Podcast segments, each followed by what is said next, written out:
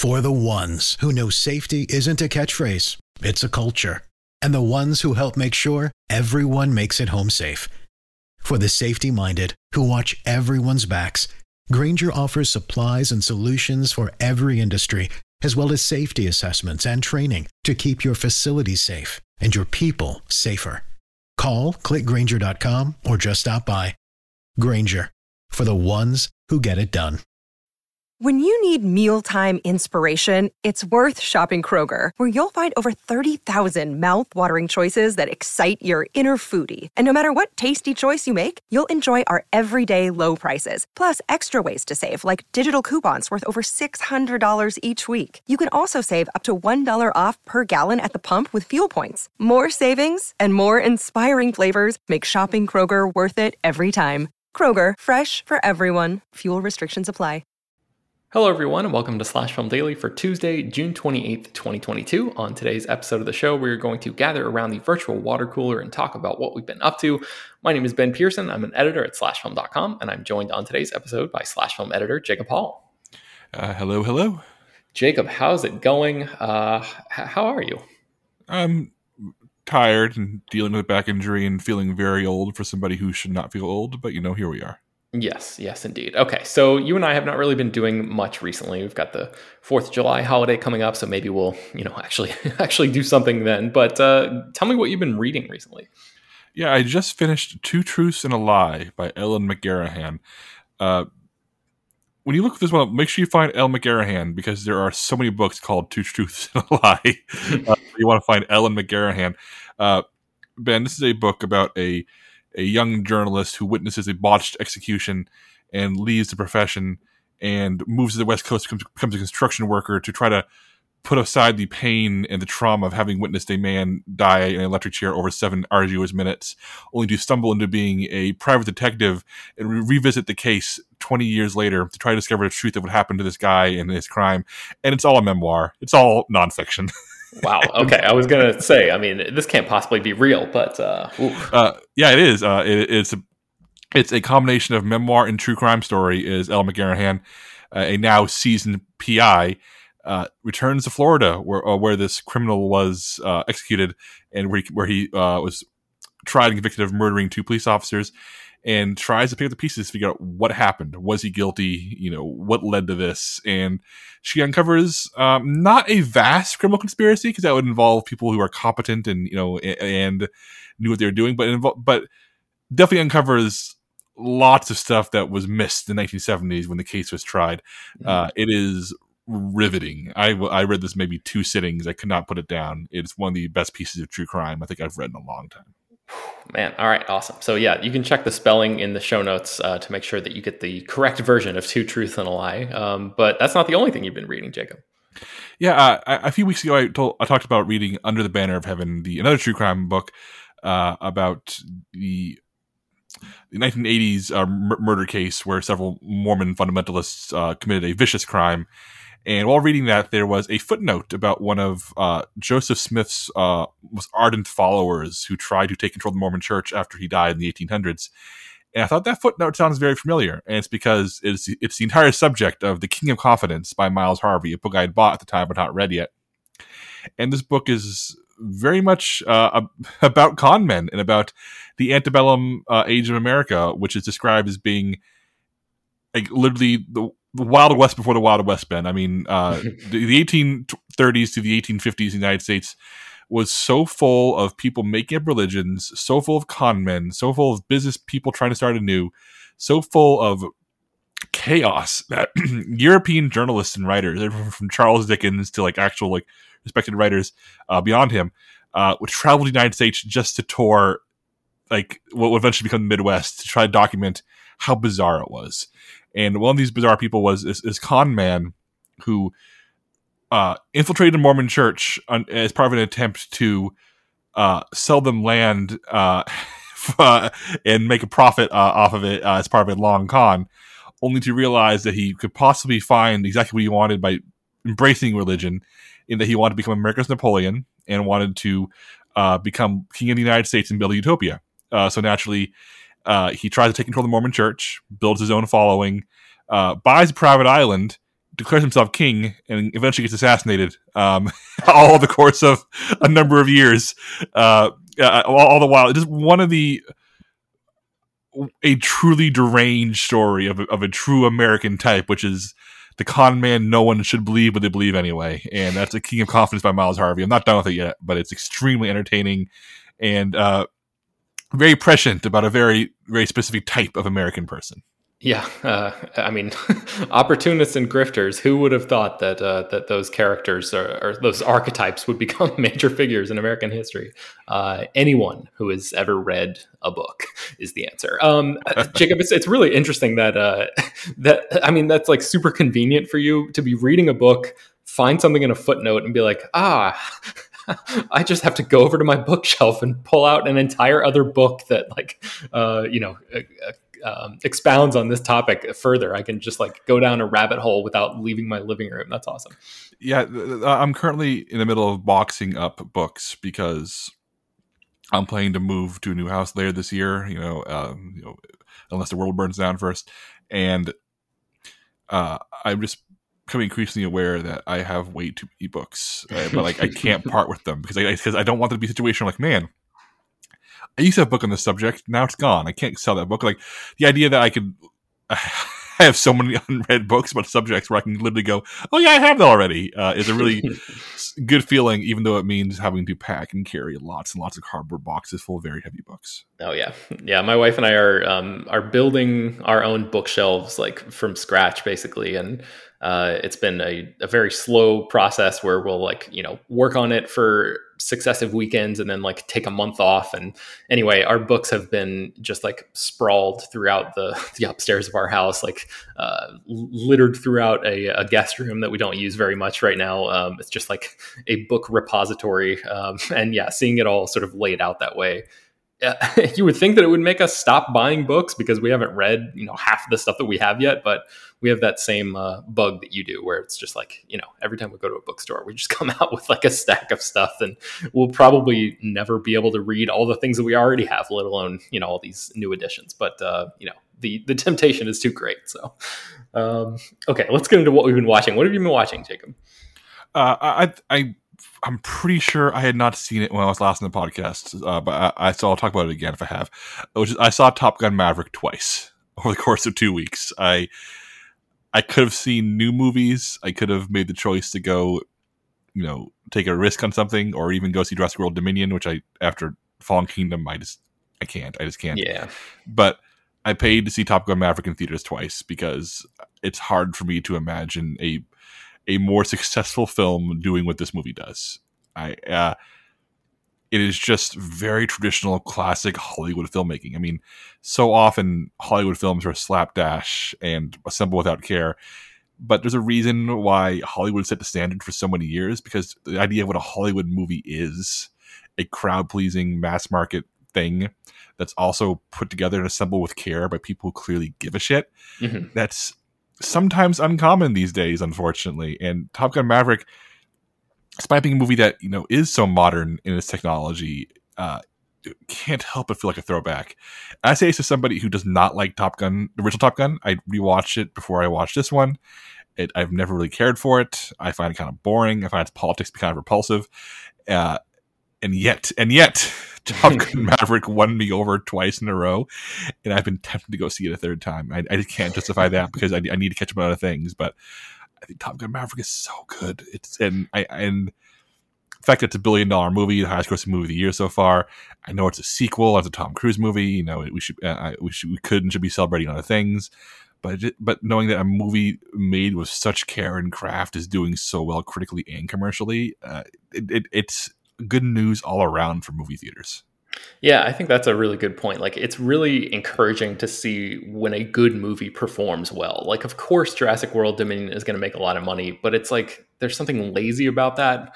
Uh, and, and you can feel it when you're watching the movie. And there's nothing lazy about Top Gun Maverick. Like, it, it really feels like Tom Cruise knew that this this was like a key role that he is associated with, and he was going to wait, you know, whatever thirty plus years to make sure that you know that when he finally did get around to telling the story, it was going to be done uh, in the quote unquote right way, and it, it really paid off. Like that that sort of that care that you're talking about is really infused all the way throughout it. Did you happen to see um, Spiderhead, the uh, the Netflix movie from the same director, Joseph Kosinski? I have not yet, and I, I, it's entirely my fault. I have I I've developed a knee jerk reaction to Netflix original movies. So many of them are, are so bad that I I stopped treating them as priorities. And Joseph Kosinski, after Top Gun Maverick, really should have me watching it, but it's still that knee jerk thing, and I, I, I feel really bad for that. Well, I was going to talk about it later, but since we're talking about Top Gun and everything now, uh, I mean, the the bad part about Spiderhead is that that same level of care, even though it's the same director, is not in Spiderhead. It, it really does suffer a little bit from that Netflix, whatever you want to call that, that sort of like fuzz that that is attached to all Netflix projects, where it sort of feels like man, this just isn't quite, this hasn't been baked quite long enough. It's been pulled out of the oven a little bit too early. Um, and, uh, you know, it's, it's got a good cast Chris Hemsworth, Miles Teller, um, Jurnee Smollett. I mean, you know, th- these are people that I enjoy watching in the right circumstances. Um, Chris Hemsworth is playing a, I guess like a uh, sort of a tech bro villain, and it's a little bit like um, like uh, Oscar Isaac and Ex Machina. That's kind of sort of like the same ballpark. And so, you know, he's like dancing around and being, you know, kind of like devilishly evil here and there. And, you know, that stuff is like entertaining to watch. But, and the performances all around, I mean, you know, Teller and, and Smollett are, are pretty good as well. But like, there's just something about the, um, the undercookedness of the movie that that you can feel like it just doesn't ever like uh, shift to that that gear that a movie like this needs to hit. And you know, Kosinski, like Top Gun Maverick, it's is such a slick, stylized movie. I mean, it's very different from the style of Tony Scott, but it it has a style to it. And Spiderhead, I mean, as much as I kind of hate to say it, like it, it feels uh, it feels a little sleek, I guess, but in, in, like the aesthetics of it, like the um, the production design, which is something that that has been sort of a calling card of Kosinski's career thus far. But a lot of the movie just kind of feels um, like anybody could have made it, you know, and and uh, it there, there's like a an an anonymity uh, that just feels a little depressing to watch it. Like this is a movie that's written by Rhett Reese and Paul Wernick, who have written like the Deadpool movies and Zombieland, and you know are are some like high profile screenwriters in Hollywood, and it just kind of feels anonymous on the page as well. It's based on a George Saunders story, um, so you know you would think that there would be I don't know a little bit more snappiness to something like this, but it just kind of feels uh, like okay, well, th- there it is. There's another thing on the Netflix, um, you know, algorithm uh, line basically that's just being uh, fed to you that you can either pick up or just ignore, and nobody's going to be talking about it. So, um, as much as I hate to say it, Jacob, but like I don't really think you're missing that much uh, with Spiderhead. But um, that's a real shame because I. I do not like Tron Legacy, but I really like Oblivion, Kosinski's second movie. Mm-hmm. I'm like one of the very few, apparently you know, and I'm kind of excited to eventually check out Only the Brave. His movie came a few years ago that kind of didn't get much traction. People seem to really like. Yeah, so I'm, I'm just waiting for. I'm I'm prepared to think Kosinski's a great filmmaker. I, I think I, I, I but apparently this I'm not sure if it's script quality or these people like Tom Cruise, Christopher McQuarrie who are going to you know, you know, provide the support system he needs. Yeah. I, I don't know. Um, I, there's there's clearly a great filmmaker in there though. Yeah, and and I, you know I may be being slightly unfair to this movie because it is a COVID production, and like it, part of my sort of personal qualms with it are that it feels a little too small for what this story could be, and I'm I'm sure they were. Um, you know, it, it's always like. Uh, partially a little silly for us to be like looking at this stuff from an outsider perspective and being like, ah, I don't know, and, and sort of casting judgment with, without knowing exactly what kind of um, uh, circumstances they had to deal with, like on the actual sets of, of these things. And this is one of those movies that where you kind of, or I kind of feel like the restrictions that they must have had um, impacted the movie in a way that uh, maybe feels a little bit more tangible than you know some of the other projects that were. Uh, it's not quite as um, as obvious that that people were dealing with certain restrictions and things like that. So anyway, it's Spiderhead. It's on Netflix if you want to watch it. Uh, but um, yeah, I, I, was underwhelmed by it a little bit. But uh, Jacob, tell me what else you've been watching. I've been watching three season threes. Uh, which one do you want to hear about first, Ben? I'm looking at the list here. Uh, For All Mankind. Tell me about that one. Have you watched any For All Mankind? I have not yet. I know that you told me specifically like that I need to watch this, and it's it's on my list, but I've not gotten to it yet.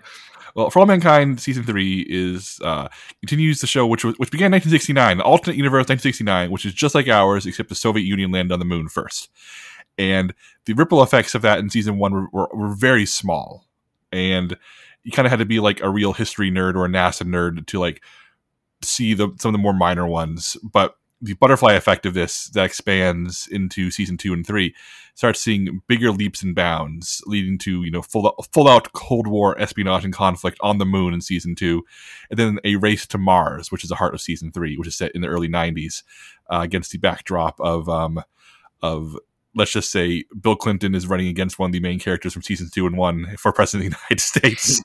um, uh, but I find this show so much fun and it's so well crafted. If it was on HBO or anything other than Apple TV Plus, I think people wouldn't be able to shut about it. I think that it is just it fire. It's always firing on every level. The one issue I have with this season is that the characters from season one who are still active players must be in their 60s by now, and I don't think the old age makeup is doing them any favors. And not not because mm. it's bad makeup, is that they all still seem too young. For like the Joel Joel, McK- uh, Joel um uh McKinnon, Joel Kinnaman's uh, lead character. We are supposed to accept that he was a decorated Korean War pilot, and now he's supposed to be still a, a major NASA player. Um, who's like still in consideration for piloting missions in the early 90s and mm. it's just I, I am kind of really hoping that in season four they start to really retire the season one characters and start focusing on the young characters been popping up in seasons two and three because it's, it's only tenable for so long before it starts becoming incredibly distracting but but the actual storytelling of season three is incredible.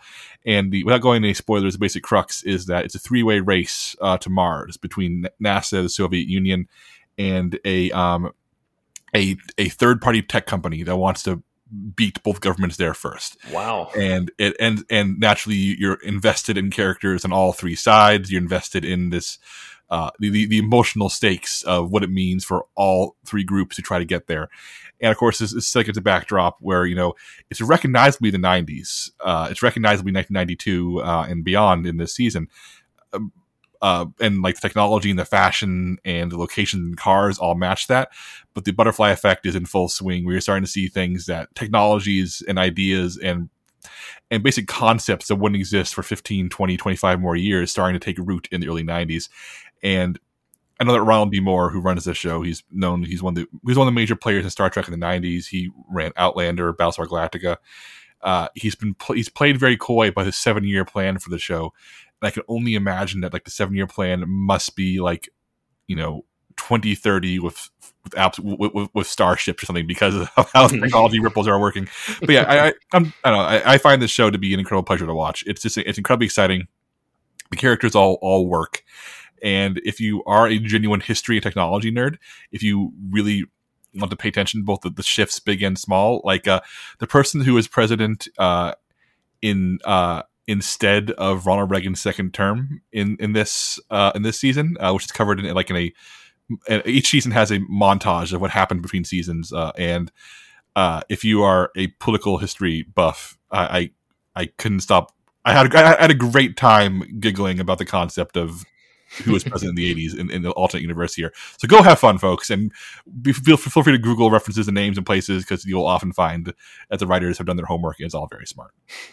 So the only question I have, Jacob, and I think I may have asked you this before, um, are these hour-long episodes, and how many episodes are typically in a season? They are 10 episode seasons, and yeah, they're all full hours. Not even like 42 minutes or 40 minutes. They're all typically 60 minutes long. So it is a commitment. Uh, but maybe this will tempt you, Ben. Uh, see, the season two finale um, of of For All Mankind is a top five episode of television. It is. Um, wow. I'm not saying season two overall is a top five season. It's excellent, but the the finale where all the subplots come together in a way that you did not expect. Uh, I can't think of a better individual episode TV in recent memory. It, it's absolutely up there with uh, the constant from Lost, Blackwater from Game of Thrones. You know, just pick your poison wow. from Peak TV. It, it's up there. Okay. All right. Well, yeah, that's a, a resounding recommendation for uh, for All Mankind season three, which is streaming on Apple TV Plus right now. Um, how about Evil season three, Jacob? Yeah, uh, Evil is another show that I, I, love. This and all the new Star Trek is the reason why Paramount Plus is never going to leave my rotation. Uh, this is a show from Robert Michelle King, who did The Good Wife and The Good Fight, uh, which I've not watched, but I think I need to because I love Evil a great deal. This is a show that's some people have called it um, religious X Files, but I tend to call uh, the halfway point between Law and Order and Hannibal, uh, in that it follows a a Catholic Church sanctioned team, which includes a Mike Colter as a priest, uh, or rather priest in training for seasons one and two, uh, a uh, an agnostic psychologist played by Katja Herbers, and a Muslim turned atheist tech expert played by Asif Mandvi, who are essentially tasked to go uh, investigate miracles or possessions or uh, anything that, that, the, that, the, Catholic Church deems worthy of you know proving if this is real or fake, mm-hmm. and uh, they, they face face opposition. Michael Emerson plays the lead villain of the series, who's a man who is either a psychopath who is just a genius, or he is a genuine follower of Satan who's communicating with demons, and it's never made clear. The beauty of evil is that it never comes down and says God and demons are real or no, it's all fake. It always hedges its bets. it literally never lets you know either way. It's always ambiguous, and it means the show allows you to really, uh, r- really approach its ambiguity ambiguity in a way that is up to you. And season three continues that. It's just it's.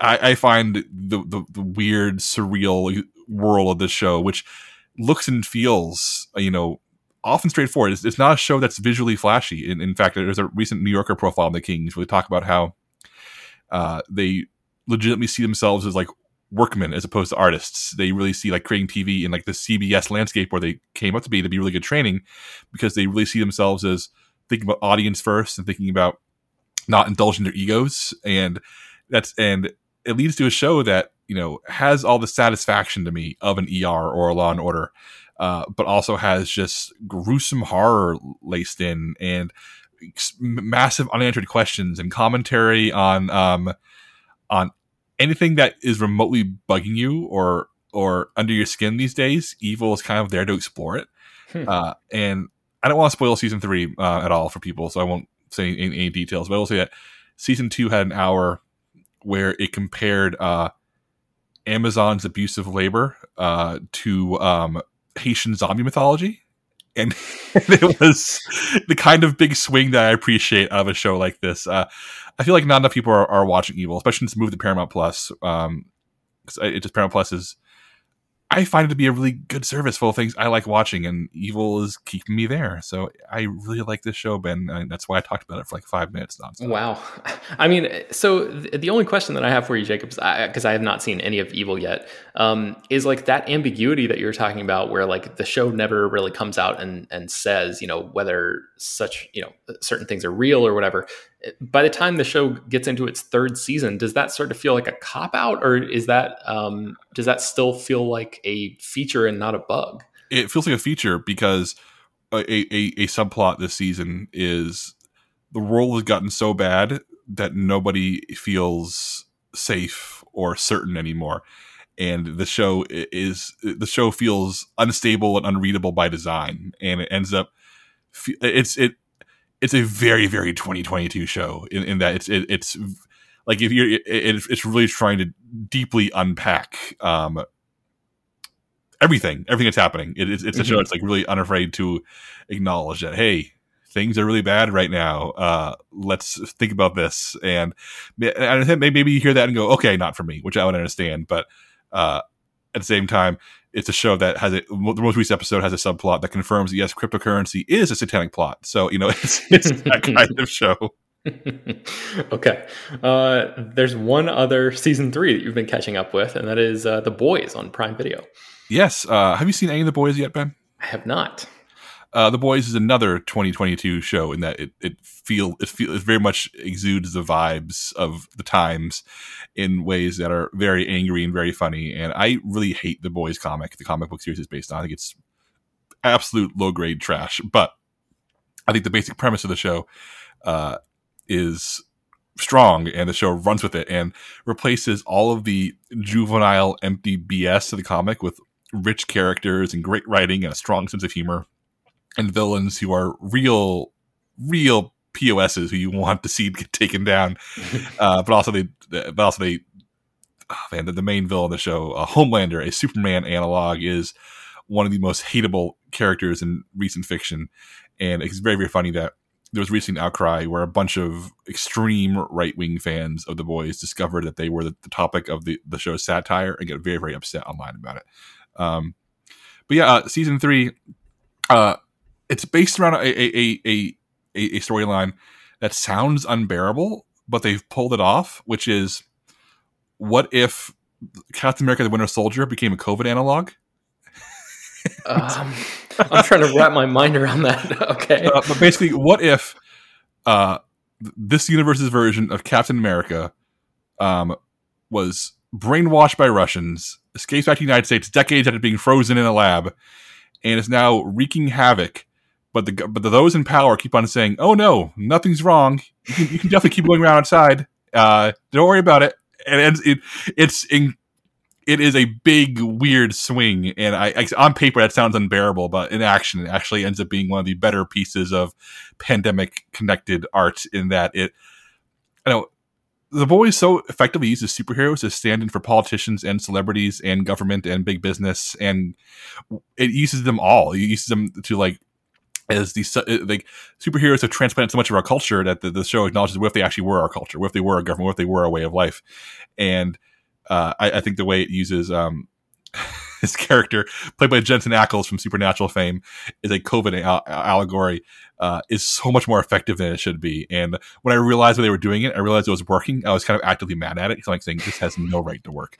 Uh, but yeah, um, I just I just really love the show. I think that Karl Urban and Jack Quaid have perfect anti chemistry. They're the two leads, two guys who uh, have every reason to work together, but no reason to like each other. And I, I, I more casting where the chemistry is about how much people, how much you like seeing people not get along, because those two have amazing anti chemistry, and I, I, I wish more shows were built on that kind of dynamic. Man, yeah, this is one that like is on my list because I've heard so many people um, speak highly of it, and especially like the the social satire elements that you're talking about. So like I'm I'm curious about it, but like it's just we're really i mean this is truly a, um, a victim of like the peak tv thing for me where I, I have like 30 shows that i want to watch ahead of it but uh, one day i will watch the boys and i will probably like it based on everything you're saying because that sounds yeah. pretty incredible so are you a fan i can't, I can't remember this are you a fan of like verhoeven satire robocop and, and starship troopers oh, yeah. Mm-hmm. yeah this is this is very much in the vein of that it is just incredibly aggressive ultra violent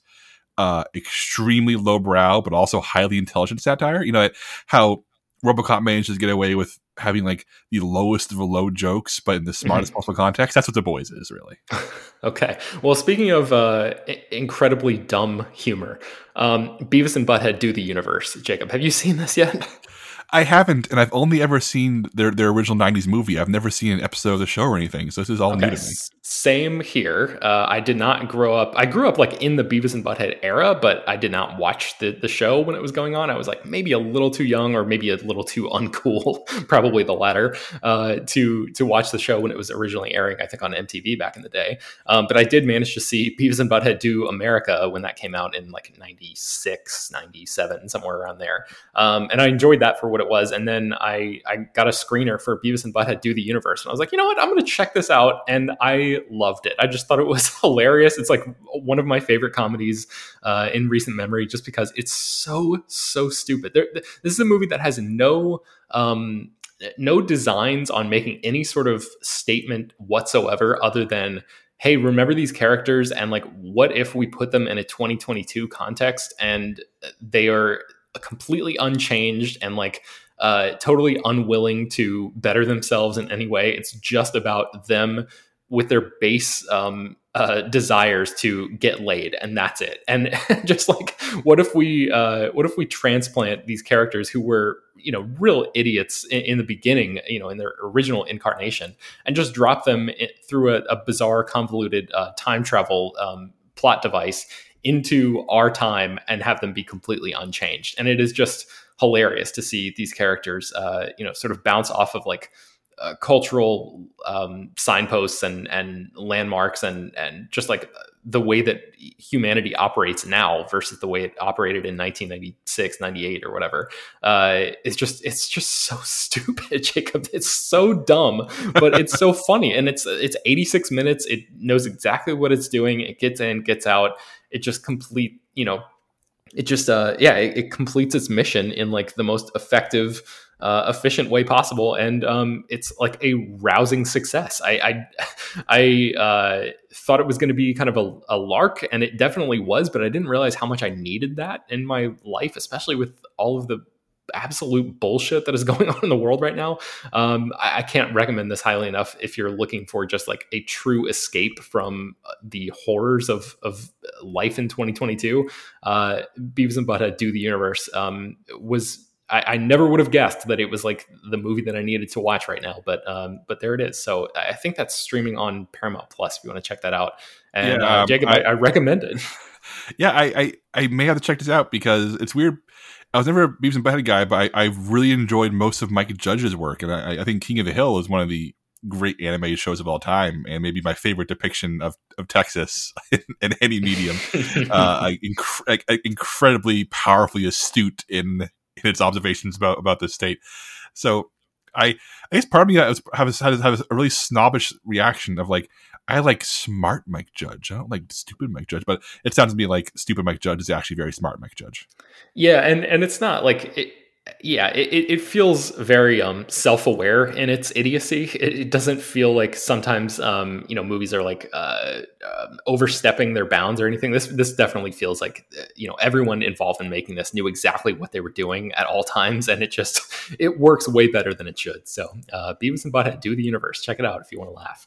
Uh, on the, I guess the the absolute opposite end of the spectrum, I finally also got around to seeing Paths of Glory, the 1957 Stanley Kubrick war movie. Jacob, um, I, can't, I, can't, really think of another movie that is uh, quite as as uh, directly in opposition to the um, lowbrow nonsense of Beavis and Butthead. But uh, I assume you've seen this, Jacob. Probably yes. Yeah, this movie's a masterpiece yeah, uh, God, I mean, it, I was kind of uh, blown away by it. I didn't know anything about it except Kirk Douglas was the star, and it was a war movie. And I was actually really surprised to see that it's basically like a uh, a, a, court movie, like a um, uh, what is it? Uh, what's the the term? Uh, a trial.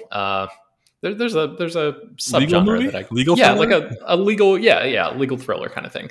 Um, I, I mean, th- there is some incredible uh, war footage that really made me wish that I'd seen this before I saw 1917 because um, it takes place in, in World War One, and uh, a lot of the um, the shots. Uh, well, it's weird to say shots for 1917 because the the um, conceit of that movie is that it's all captured in one continuous shot, even though they they broke it up a little bit uh, behind the scenes. But like some of the imagery, some of the um, staging, some of the uh, the blocking in 1917 seems to be coming straight from this. Like I'm sure this was a, a an influence on Sam Mendes and, and Roger Deakins and the rest of the folks who, who made that film. Um, but yeah, this is kind of incredible because it's this really um, it's not a it's not an even mixture. It's more of a legal sort of court thriller thing than the war stuff. Like it's not if if war movies kind of like make you check out and your eyes glaze over because uh, battlefield footage is like too much or too samey or um, you know too disconnected. Uh, I, I, would say don't worry about that in this case because there's not that much war footage and most of the the story is like really it drills down into like the humanity of what is going on here and it involves this um, absolute like shitlord of a, a, French commander who basically tries to um, pass the buck at all times and refuses to take uh, uh, responsibility for his decisions that get a lot of people killed. And it's about this trial that pops up where uh, several soldiers are essentially chosen at random and um, and like put on trial and asked in front of a, a military tribunal, like, hey, why didn't you, you know, take this uh, this hill that that you were commanded to take and the mission was completely stacked against them. There was no way in hell they were ever going to be able to do this. But the, it's it's all this big show of like uh, well, we're going to have to like you know go through the proper channels to punish somebody because somebody deserves to be punished. And of course, the the, the commander whose fault it is is just passing the the buck onto these um, you know privates and people below him. And Kirk Douglas plays a a colonel, a commanding officer there who sort of gets wrapped up in this, and then before the war, he was a um, I think a prosecutor in France, and so he decides to essentially like uh, defend these innocent men whose lives have been put on the line and, and who've been like dragged in front of this military tribunal, and so it it becomes like a um, uh, like a, a big um, fu to like the idea of um, you know the, this sort of like uh, cowardly authoritarianism that that is running through uh, the army in this moment. So um, I don't know, Jacob. It's probably been a while since you've seen this, but what, what do you remember about this movie? What do you like about it? Uh, I remember that it spent his first half making it very, very clear uh, how much of World War One was literal, literally hell on earth, and the second half uh, being a, being about people who literally cannot comprehend that, uh, trying to tell people what their experiences were.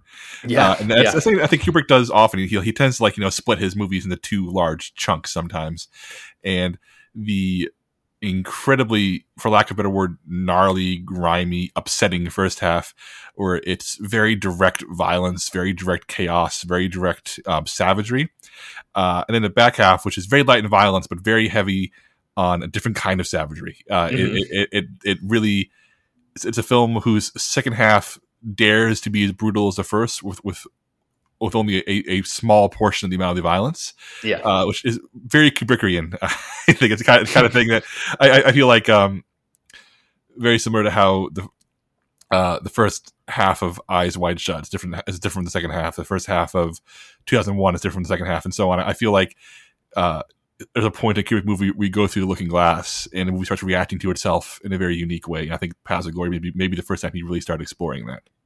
Yeah, man, it's really great stuff. If you've not seen it, I would highly, highly re- recommend it. It's uh, it, it it is not like a um a typical Hollywood ending. I'll say that. I don't I don't want to say like exactly what happens in this movie, but um, yeah, I was I was sort of uh, blown away by it on multiple levels. Like just the um, you know, the the uh, effectiveness of that um that first half and like the really like putting you in the shoes of these characters and then uh just the like um the indignant uh like like yeah like you're saying sort of like uh, being in in that courtroom with these characters a courtroom drama i guess is the is the, the subgenre that i was trying to think of earlier jacob uh, but being in that courtroom with these characters and um, you know just seeing like the the uh, the audacity that these these generals and, and sort of brigadier uh, characters have um, with where they're playing with these men's lives um, in order to just like protect their own reputation in, in like the most selfish way possible. It's just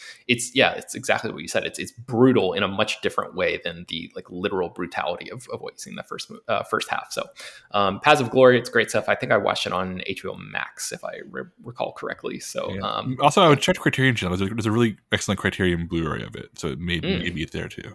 Okay. Uh, all right. So let's see. That's all I've been watching. Jacob, what have you been playing?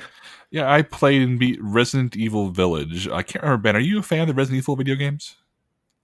I'm trying to remember if I've ever actually played any of them. I think I may have played like a couple of them in an arcade at the mall with my friends or something, but not uh, not ever like you know sat down at a console. Or Are you thinking of like House of the Dead? Because that's that.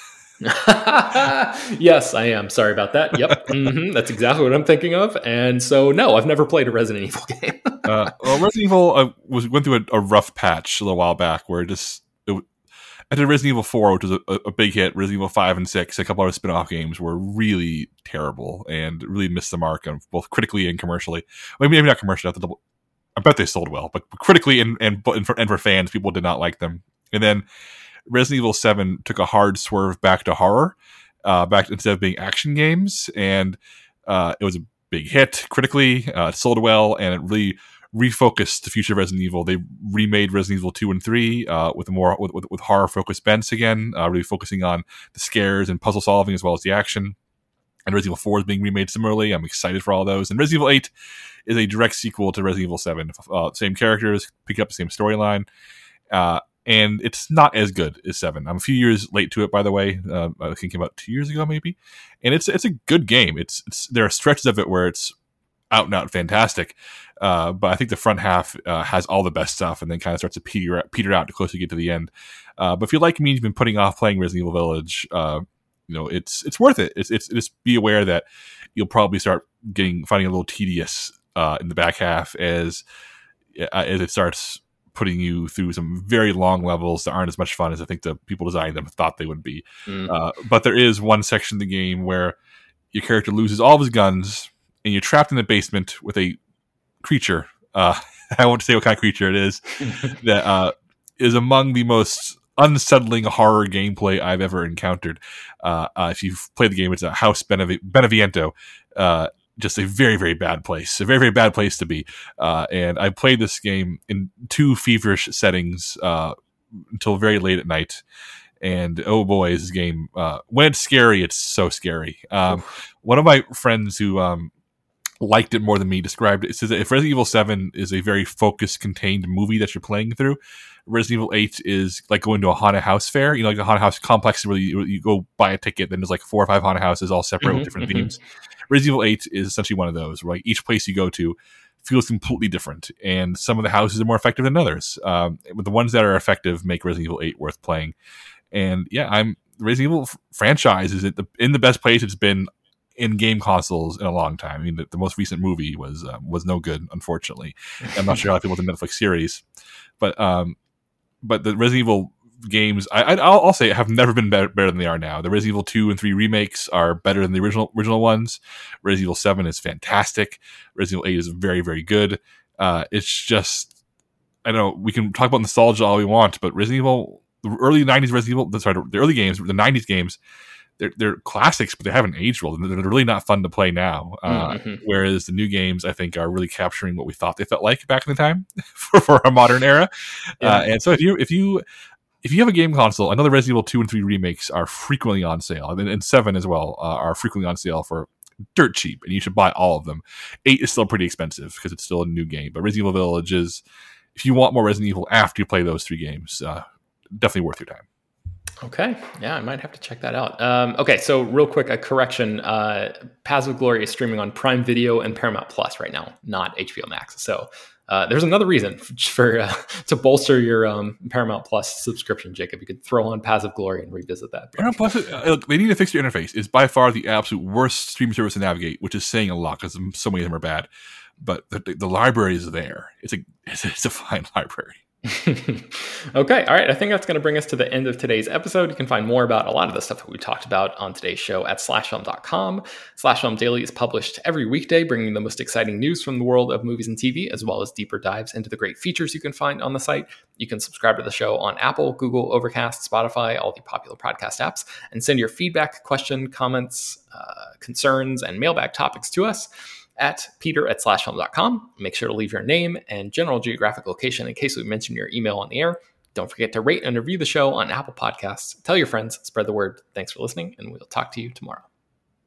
This is the story of the one. As head of maintenance at a concert hall, he knows the show must always go on. That's why he works behind the scenes, ensuring every light is working, the HVAC is humming, and his facility shines. With Grainger's supplies and solutions for every challenge he faces, plus 24 7 customer support, his venue never misses a beat. Call clickgrainger.com or just stop by. Grainger, for the ones who get it done. When you need mealtime inspiration, it's worth shopping Kroger, where you'll find over 30,000 mouthwatering choices that excite your inner foodie. And no matter what tasty choice you make, you'll enjoy our everyday low prices, plus extra ways to save, like digital coupons worth over $600 each week. You can also save up to $1 off per gallon at the pump with fuel points. More savings and more inspiring flavors make shopping Kroger worth it every time. Kroger, fresh for everyone. Fuel restrictions apply.